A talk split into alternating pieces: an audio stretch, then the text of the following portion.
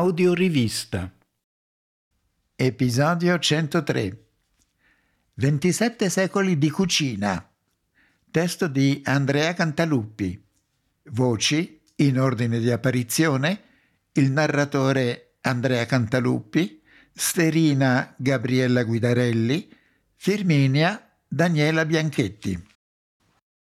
Con le pagine dell'Arlecchino gastronomico di Andrea Cantaluppi, edizioni Edilazio, che qui vengono presentate, si va alla ricerca del filo rosso che ricollega le usanze culinarie della Roma di oggi a quelle della città antica fondata sulle stesse rive del Tevere 27 secoli or sono, secondo la tradizione. Più che sulle ricette, che non mancano però, l'attenzione si concentra sulla evoluzione culturale avvenuta nelle cucine, da quelle austere delle genti latine abituate a pietanze povere, mediterranee, conventuali, alle cucine conquistate poi nei secoli da influenze straniere, etrusche, elleniche, cirenaiche. Ed è su questo ceppo multietnico, sottolinea Cantaluppi, che si innestano via via le cucine imperiale, medioevale, rinascimentale, francese, tipiche del potere da esibire sotto ogni forma e giunte fino a noi. C'era una volta, e per fortuna c'è ancora, un paese che diede i natali a santi, poeti, navigatori e cuochi. Lungo e stretto, soleggiato e piovoso, bagnato da un mare storico e riarso dalla siccità. A lungo conquistatore e dominatore del mondo, da tutti dominato e smembrato. Si è sempre mangiato, spesso per molti si è sopravvissuto. C'era quello che c'era e bisognava arrangiarsi, inventare la giornata dal nulla. Ed è stato così che, costretti dalla contingenza, si è fatta virtù delle ristrettezze. Che cosa è stata ed è la cucina italiana, o per meglio dire territoriale? Come descrivere da quali profondità nascono le radici culturali dell'arte della cucina italiana? O per meglio definire l'intento reale, esiste una cucina italiana? Se sì, è la sintesi di quali tradizioni, di quali usi, costumi, lingue e dialetti? Che cosa ci fa mangiare la nonna? E ai suoi tempi che cosa mangiava? Ieri e oggi a confronto. L'evoluzione del gusto delineata attraverso le ricette, scoprire perché si trasformano i bisogni e quanto dipende dalle industrie alimentari e dalla pubblicità, perché cambiamo il palato e noi stessi nei confronti di quel bisogno primario. Da sempre sono stati scritti libri che illustravano, ad esempio, la ricetta del garum, piatto forte dell'impero romano, per giungere, passando per gli scalchi medievali, fino ai nostri giorni. Il gioco nuovo, ora, consiste nel partire da una ricetta e scoprire quale legame c'è tra questa arcana formula e la storia, la geografia, la sociologia, le influenze culturali, i valori nutrizionali, i colori, i sapori, il gusto, la medicina, il bello, lo stare bene, l'antropologia, la religione, l'ecologia. Inizieremo non a caso con alcuni piatti della cucina povera, oggi così tanto reclamizzata e massificata, che è diventata l'antitesi costosa della sua creazione. La cucina povera nasce perché non c'erano che poche cose da mangiare e si doveva avere una gran fame per poterle ingoiare, sempre meglio che niente.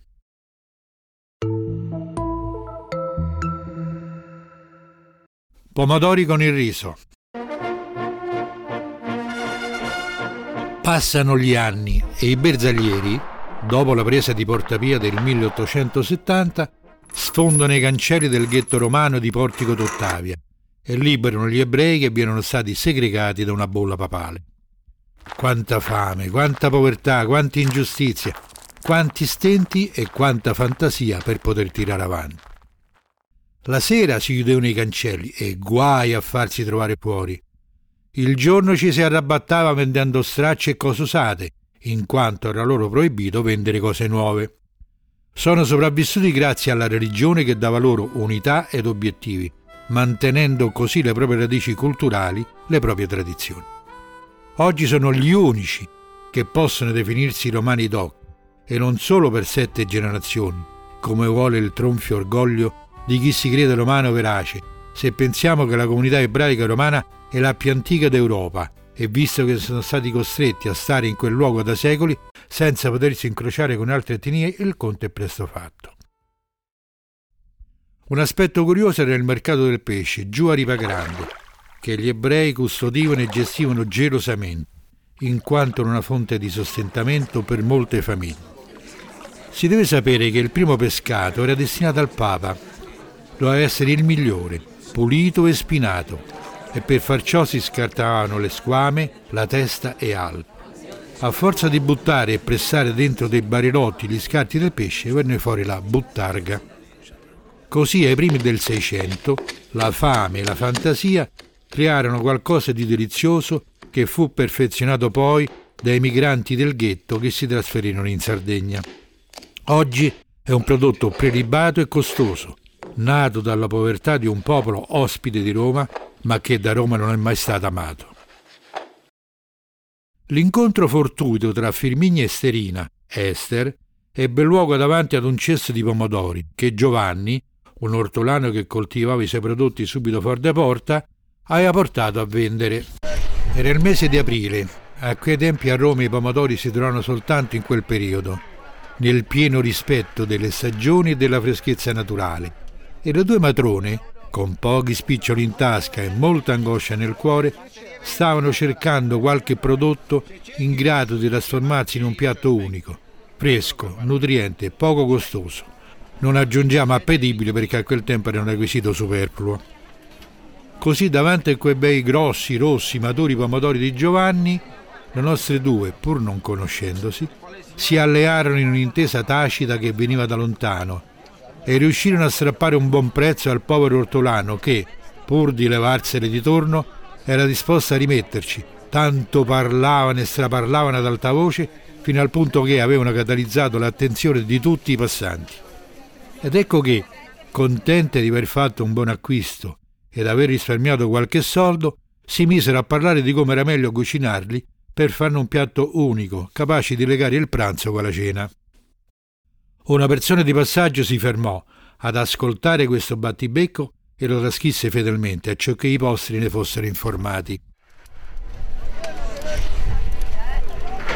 A me mia madre mi ha detto che col riso so speciali. E già, mo che me vuoi dire che non li conosco? Ma sei una vita che li cucino pure per i clienti mia. Ah sì? E vediamo un po' come li fai sti pomidori. Innanzitutto Dio ce ne scampi e liberi. Ce vuoi riso buono? Mica quello grosso che ti si spappola a mano. No, ci vuole quello più fino che puoi trovare. Ma quali? Quello col chicco lungo e piccolo? E se capisce, se no fai il pappone che non se lo mangiano nemmeno le galline. Stammi a sentire e state zitta. Ah, oh, a me non mi dichi di stammi zitta, hai capito? Non ci prova un'altra volta. E andiamo, e sta buona, dicevo così per di. Mo torniamo alla ricetta. Allora, opri i pomidori, metti da parte il cappello, dopo che l'hai lavati, si capisce?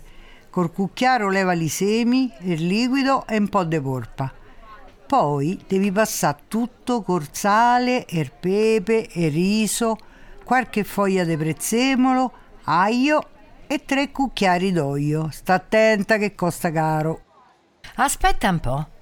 Ma questa è la ricetta di mia madre. Puro noi famo così. Poi, mentre che giri tutto dentro una cazzarola e lo lasci da una parte che si insaporisce, che fai? Capi le patate a spicchi, che so a morte sua. Ma devi stare attenta che il riso si gonfia devi sempre girare e aggiungere un po' di pezzi di polpa del pomidoro con l'acquetta sua. Dopo una decina di minuti comincia a riempire i pomidori, metteci il cappello, un filo d'olio, una bagnata di quello che c'è rimasto dentro la cazzarola, metteci patate attorno, e infila tutto nel forno. E già, e questo deve da essere molto callo. E dopo un'oretta leveli, se no se bruciano.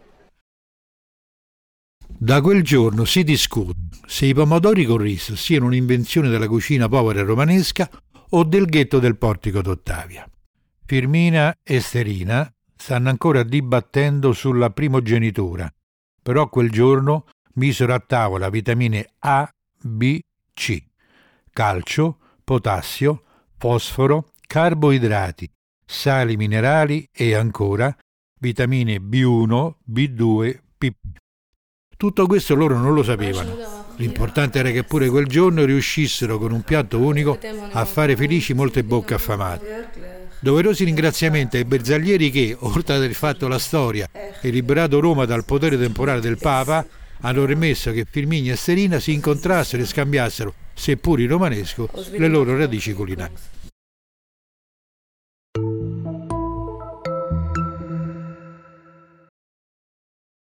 Roma multietnica. Romanità. Basta l'evocazione di questa parola a suscitare scandalo e invidia, orgoglio e disprezzo, gretto provincialismo e lusinghe demagogiche. Intanto Roma sta lì, come i suoi abitanti che romani lo sono per nascita, o per lavoro o per imitazione. Pigra, lenta, sorniona, cinica, burocratica, generosa, combattiva, conservatrice, sicura di una cosa soltanto, ha visto passare tante meteore e tante ancora ne vedrà passare. La città eterna. Replicata per ottenere lo stesso prestigio politico ma mai raggiunta. Come Palmira, risplendente nei deserti assiri, o come Mosca, la terza Roma, che chiamava Cesar, Zar, i suoi imperatori, da una storpiatura linguistica che voleva copiare Cesare per quei sovrani. Lei, voluta con presagi oracolari dagli dei litigiosi, scelta dai discepoli di quel dio mediterraneo che tanta influenza ha e avrà sulle sorti del mondo. Simbolo o simulacro del senso della città, stimolatrice e succube di varie civiltà, portatrice e genitrice di cultura. Osserveremo qui brevemente la sua storia gastronomica che, con le sue basi principali, sta al fondamento delle due migliori cucine al mondo. La prima base è quella agresti, pastorale, povera, delle genti latine, sulle quali si è innestata quella che oggi, in modo molto rivisitato, definiamo cucina povera, mediterranea, conventuale. La seconda base risente delle influenze straniere, come quella etrusca, ellenica, cirenaica, e su questo ceppo multietnico è nata la cucina imperiale, medievale, rinascimentale, francese, tipiche del potere da esibire.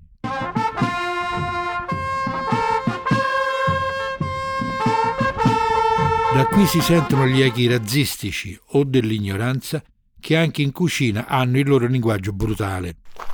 Ma l'uomo è fatto così e non c'è segmento di vita che non abbia il bianco e il nero dei suoi comportamenti. Intelligenza e tolleranza caratterizzano la voglia e lo spirito di chi vuole crescere. Basta sapere che c'è spazio per tutti e per tutto e coscienti di questo possiamo allargare le conoscenze e le opportunità di scelta. È allora che l'uomo, con questi presupposti, vive una città che diventa vetrina e contenitore della varietà. Ti permette di scegliere a seconda del periodo e del momento, se sei solo o in compagnia, se sei triste o depresso e se hai voglia di osare e provare i limiti della tua conoscenza interiore.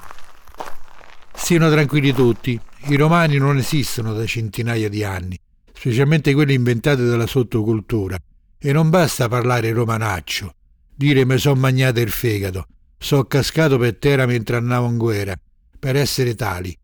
Chi viceversa lo afferma si vanta di qualche nostalgia che cerca una sua diversa identità, magari per imporre la sua arroganza nei confronti dei burini. Le stirpi dei romani si sono estinte da tempo e chi vanta più generazioni alle spalle per rivendicare la nobiltà di appartenenza farebbe bene a rileggere la storia di Roma, come è cresciuta, sviluppata e poi ridotta a paesone dove le pecore pascolavano sui sacri colli fino a poco tempo fa. Quanti sono i romani a Roma?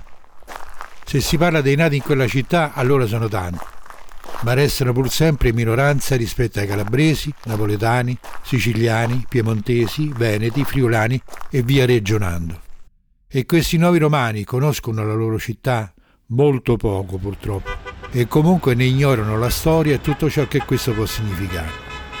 Certamente le loro radici sono quelle dialettali dei nonni venuti a Roma per mille motivi e qui rimasti. E il cerchio si chiude. Ma che importa tutto ciò? Se ha un senso l'appartenenza a una città in un mondo globale, non è certo quello dell'esclusione degli altri, semmai al contrario. Una città può essere importante e dare lustro all'appartenenza dei suoi cittadini. La miopia razzista non può non vedere che Roma è nata ed è cresciuta soltanto perché, magari forzatamente, è stata sempre multietnica. Roma ha toccato il suo fulgore esportando culture in molti settori, la forza equanime del diritto, l'ingegno degli architetti, la strategia delle armi, la liberalità religiosa, la cultura gastronomica, le forme di un potere politico senatorio. E dalle terre conquistate importava oro, spezie, prodotti, manufatti, ma soprattutto uomini, schiavi, liberti e poi cittadini liberi, che a loro volta potevano conquistare il potere istituzionale del loro tiranno. A Campo Vaccino, nel foro Traianeo, nella Suburra, nei templi, la lingua ufficiale era quella latina, così come gli usi e i costumi. Poi tutto si mescolò, si integrò, si plasmò e da quel substrato culturale crebbe una nuova idea di civitas. La tolleranza aprì scenari nuovi e nello stesso DNA dei cittadini romani nacque un nuovo immaginario che arrivò fino ai secoli bui del Medioevo. Senza gli schiavi Roma non sarebbe esistita. Andiamo a trovare i nostri schiavi in cucina, laddove hanno lasciato tracce con nuovi aromi, prodotti e sensazioni e cerchiamo di rintracciare la partenza di quella scia profumata che compone la base delle due cucine apparentate, o per meglio dire, le tracce del Mediterraneo innestate nel corpo continentale europeo. L'antica tradizione della cucina romana parte dalla pulse, il risultato della cottura in acqua di qualsiasi grano frantumato. Era il metodo più antico e diffuso di consumare i cereali, che ha preceduto di gran lunga il pane. Il termine polenta designava invece sia la farina d'orzo sia quanto si ottiene dalla sua bollitura. La polenta era tipica dei greci, presso i quali si chiamava mazza. Si frantumavano i grani in un mortaio e si otteneva una farina grossolana che poi si bolliva in un contenitore. Assolutamente identico al processo odierno, fatte le debite differenze dei setacci. L'unica differenza è un tipo di grano che i romani non hanno mai conosciuto, il mais. Questa cottura non fu mai soppiantata appieno dall'uso del pane, che richiede una tecnologia più complessa. La radicazione delle pulse presso i latini è testimoniata dal fatto che venivano denominati pultifagi, né più né meno di come, almeno in parte, si possono definire mangia polenta gli italiani. Catone è una fonte di informazioni preziose su come si mangiava più di duemila anni fa e di come ancora oggi assaporiamo quei gusti mediterranei. Sentite come descrive la preparazione dell'epitirum e ditemi se, sotto altro nome, non vi è già capitato di averlo mangiato qualche giorno fa. Sia quello bianco sia quello nero, o chiaro o variegato, l'epitirum si fa così. Si tolgono i noccioli dalle olive verdi, variegate o nere che si frangono in minuti pezzetti e si condiscono con olio e aceto, coriandolo, comino, finocchio, ruta, menta. Si mette il tutto in un orcio, si copre d'olio, si chiude e così si userà. Questo preparato era già in uso nelle città greche. Nella ricetta di Catone è facilmente riconoscibile la pasta di olive, che insaporisce gli odierni crostini o entra nei condimenti delle paste. La tapenade provenzale è simile e la presenza del coriandolo, pianta di origine egizia, conferma la diffusione di certe mode del gusto. Chi va in giro per agriturismi e quindi non può non capitare in Umbria, magari nel periodo pasquale, provi a mangiare il frutto puramente inalterato giuntoci dalle cucine della Suburra, il libum o l'umbra torta al formaggio cotto al resto. Sempre Catone, che non a caso era nativo degli attuali castelli romani, padre del buon mangiare, ci dice si trita il formaggio usando il mortaio, si amalgama bene con una libra di similagine, si aggiunge un uovo e si mescola bene, si forma un pane e si depone su un letto di foglie d'alloro, si inforna oppure si sistema sotto il testo. Si mangiava così, con semplici elementi, due secoli prima della venuta di Cristo. Nei cent'anni successivi si verifica il passaggio graduale verso una cultura alimentare più ricca e complessa, dove, pur si attratti con venature di nostalgia, la ricerca del piacere gastronomico prende piede rispetto alle sobrietà nelle quali la polsa e le erbe selvatiche costituivano la base alimentare anche per persone importanti che, come Cincinnato, dopo aver ricoperto incarichi decisivi, tornavano con naturalezza alla vita dei campi. Contadini e guerrieri consumavano selvaggina e pesci, poca carne bovina. Questi animali venivano destinati al lavoro. E maiale, montone, abbacchio o assai più spesso formaggio, accompagnando il piatto forte con erbe coltivate e selvatiche. Ma di regola un pasto poteva comporsi anche solo di semplice polenta o di pane ottenuto da vari tipi di grani, semplici o condito con olive, cipolle o altri bulbi o radici, o qualche frutto. Con il crescere del suo potere e del suo ruolo nel mondo, il popolo del Lazio entrò progressivamente in contatto con civiltà diverse e lontane, assorbendone e integrandone le ricchezze e la cultura, giungendo così a modificare parte della propria.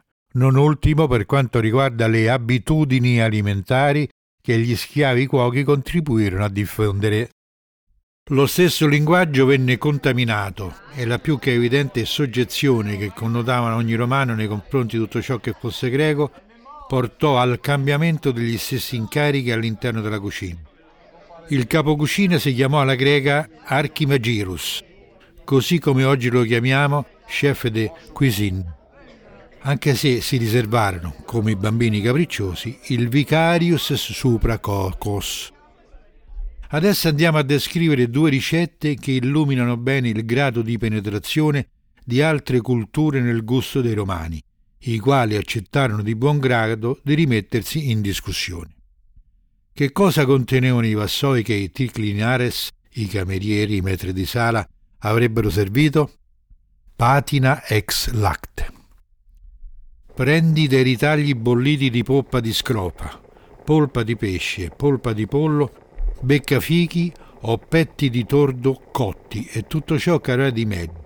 Taglia coscienziosamente ogni cosa, con l'eccezione dei beccafichi. Sbatti delle uova crude con dell'olio. Trita pepe e ligustico, soffocandovi garum, vino e vino passito. Poi metti in una pentola a scaldare, legando con della farina dell'amido.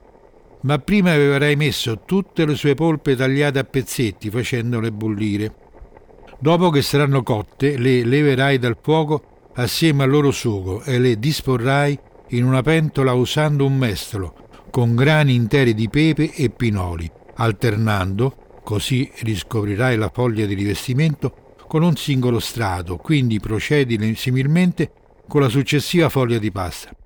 Quante sfoglie di pasta porrai, altrettanti mestoli di ripieno vi verserai sopra. Una sfoglia perforala con una cannuccia e disponila soprattutto. Cospargi di pepe. Tuttavia, prima ancora avrei legato le poppe con le uova sbattute e così le avrei messi nella pentola con la farcitura. L'atto finale del cuoco, dopo che avrà messo i ricci di mare freschi sopra la composizione e averli spolverati con il pepe, sarà quello di rovesciare il recipiente di cottura sul piatto di portata in modo che il rivestimento di pasta che tutto contiene venga messo in bella vista. Ecco poi la ricetta di una salsa famosa, nella quale appare il mazzetto di erbe odorose usato come mescolino per agitare il liquido durante la cottura, imprimendovi così i grani sentori dell'origano e della menta. Salsa bollente per il montone selvatico. Pepe, levistico, cumino, menta secca, timo, laser, pianta nordafricana oggi estinta, assimilabile all'attuale asa fetida, bagna con del vino, aggiungi prugne di damasco e avrai lasciato macerare miele, garum, aceto, del vino passito per colorare, olio. Agiterai il tutto con un mazzetto di origano e di menta.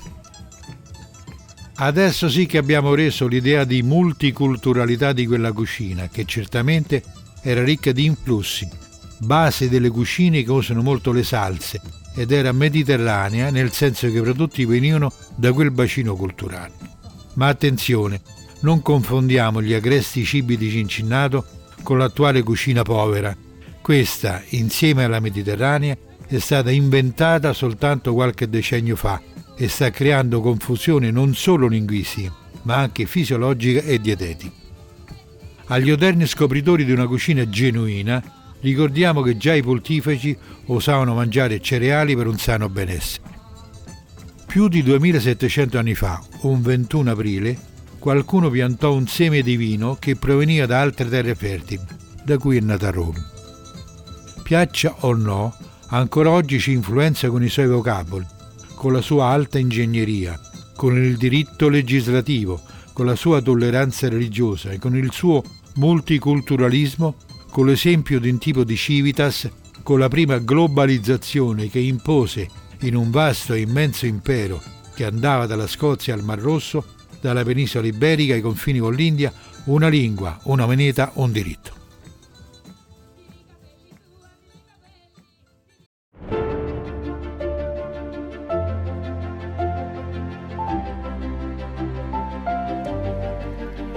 Hai ascoltato un episodio del podcast audiorivista.it.